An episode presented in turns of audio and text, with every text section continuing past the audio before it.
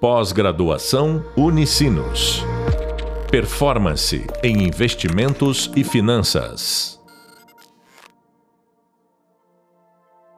Olá, sejam bem-vindos ao podcast da disciplina Indicadores Financeiros e Decisões Financeiras de Curto Prazo Análise de Indicadores Financeiros e Estratégias de Liquidez. Sou o professor Jorge Ferreira e no podcast de hoje vamos falar sobre estrutura de um relatório de análise econômico-financeira e soluções para empresas em dificuldades. A realização de um relatório econômico-financeiro de uma empresa demanda muito conhecimento técnico, conhecimento sobre a operação da empresa e também uma boa dose de experiência.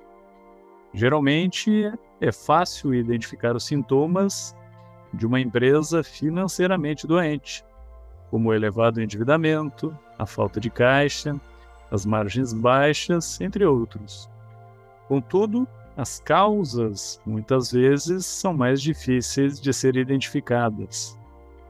Para resolver o problema financeiro de uma empresa, nós devemos tratar as causas e não apenas os sintomas próximo podcast, causas da crise e sinais de dificuldades financeiras, apresentará uma série de drivers para crises financeiras e empresariais. A seguir, será apresentada uma estrutura de relatório de diagnóstico, bem como algumas medidas emergenciais e estruturais a serem adotadas. Uma estrutura básica de um relatório de diagnóstico econômico-financeiro deve conter uma apresentação e o histórico da empresa, uma análise retrospectiva, um diagnóstico sobre as causas da crise financeira, as ações emergenciais a serem adotadas, o detalhamento do plano de reestruturação contendo as ações estratégicas, operacionais e financeiras, as projeções financeiras para a empresa, uma análise de riscos e as fontes de financiamento, caso sejam necessárias.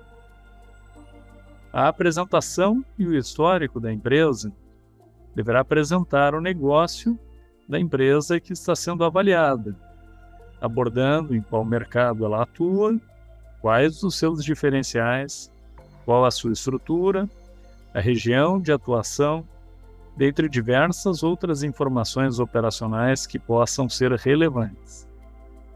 Em relação ao mercado, poderá apresentar os principais clientes, os concorrentes e os principais desafios do setor. A respeito do histórico, é importante apresentar os eventos relevantes do passado da empresa, que possam contribuir de alguma forma para explicar a situação atual da empresa. Além disso, deve ser apresentada a governança corporativa da empresa, abordando os órgãos de governança, os controladores e os gestores, juntamente com uma análise crítica em relação à experiência e capacidade técnica desses stakeholders.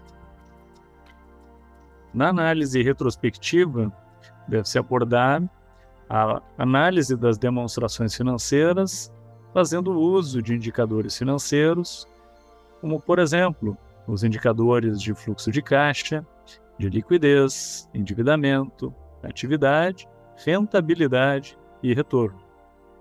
Deve-se buscar avaliar a evolução da empresa ao longo do tempo, bem como realizar comparações com outras empresas similares. Na sequência, deve-se buscar realizar um diagnóstico sobre os fatores que levaram a empresa a uma situação de dificuldade financeira. Devem ser avaliados os aspectos operacionais e financeiros, buscando identificar aqueles que impactaram o desempenho e a situação da empresa. Na sequência, devem ser descritas as ações emergenciais a serem adotadas. Essas medidas não buscam atacar as causas da crise, mas sim os seus sintomas, tendo como objetivo a manutenção da atividade empresarial. Assim, as medidas emergenciais buscam apenas manter a empresa viva, para que seja possível implementar as medidas estruturais e o próprio plano de reestruturação. Após, deve ser apresentado o detalhamento do plano, contemplando as ações estratégicas, operacionais e financeiras a serem adotadas.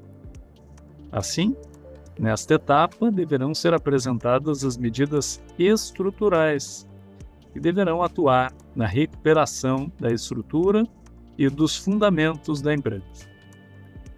As projeções financeiras deverão contemplar os efeitos tanto das medidas emergenciais como das medidas estruturais, e deverá analisar a expectativa em relação à recuperação e à capacidade de pagamento da empresa, após a implementação do plano proposto.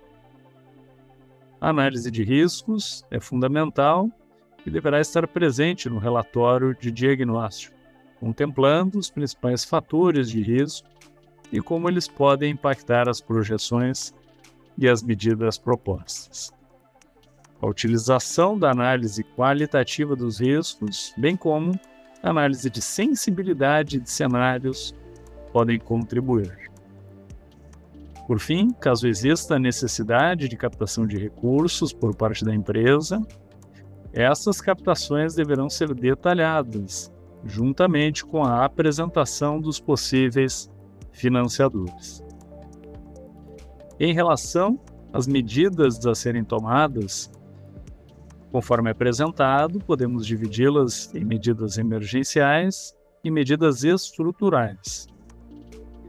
Como medidas emergenciais, nós podemos citar a antecipação de valores a receber, a prorrogação de pagamentos junto a fornecedores de forma negociada, corte de custos, a adoção de estratégias de seleção de investimentos por período de payback, por exemplo, e não apenas pela geração de valor. A liquidação de estoques para gerar caixa, a redução de investimentos, mesmo que relevantes no longo prazo, e também o corte de despesas, mesmo que algumas sejam estratégicas. Observem que são medidas muito embora possam não ser as melhores para o longo prazo da empresa, podem ser fundamentais para a manutenção das atividades da empresa no curto prazo.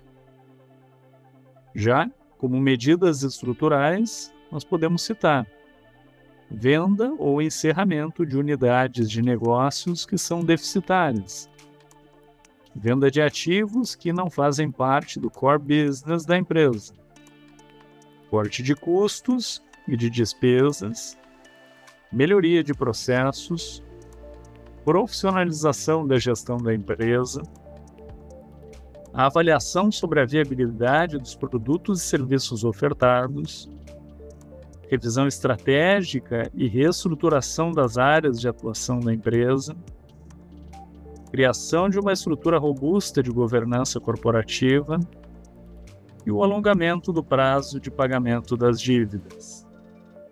Essas sim são medidas que buscam atacar as possíveis causas da crise financeira e têm como objetivo reestruturar e recuperar a empresa. Podemos citar ainda algumas medidas financeiras que também podem ser consideradas como estruturais a alteração na estrutura de capital da empresa, o levantamento de capital próprio e o de terceiros e a repactuação das operações de crédito. Assim, você acabou de ouvir o podcast sobre estrutura de um relatório de análise econômico-financeira e as soluções para empresas em dificuldades, com o professor Jorge Ferreira. No próximo podcast, você estudará sobre causas da crise e sinais de dificuldades financeiras. Bons estudos, um abraço e até breve. Pós-graduação Unicinos. Performance em investimentos e finanças.